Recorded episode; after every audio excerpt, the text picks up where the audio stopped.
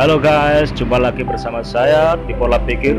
Sebuah kata yang akan merubah pola pikirmu By Om Bob Sadino. Oke, yang pertama. Yang beneran punya nggak akan banyak bicara Seperti mereka yang berlagak sok punya. Nah, artinya kita jelaskan di sini guys. Kata-kata ini ditujukan untuk orang yang berlagak punya Padahal dia tidak memiliki apa pun. Apalagi bila berkaca pada diri Om Bob Yang memang sangat sederhana meski harta yang dia miliki sangatlah banyak dan berlimpah. Oke, di sini Om Bob tidak boleh menyombongkan diri.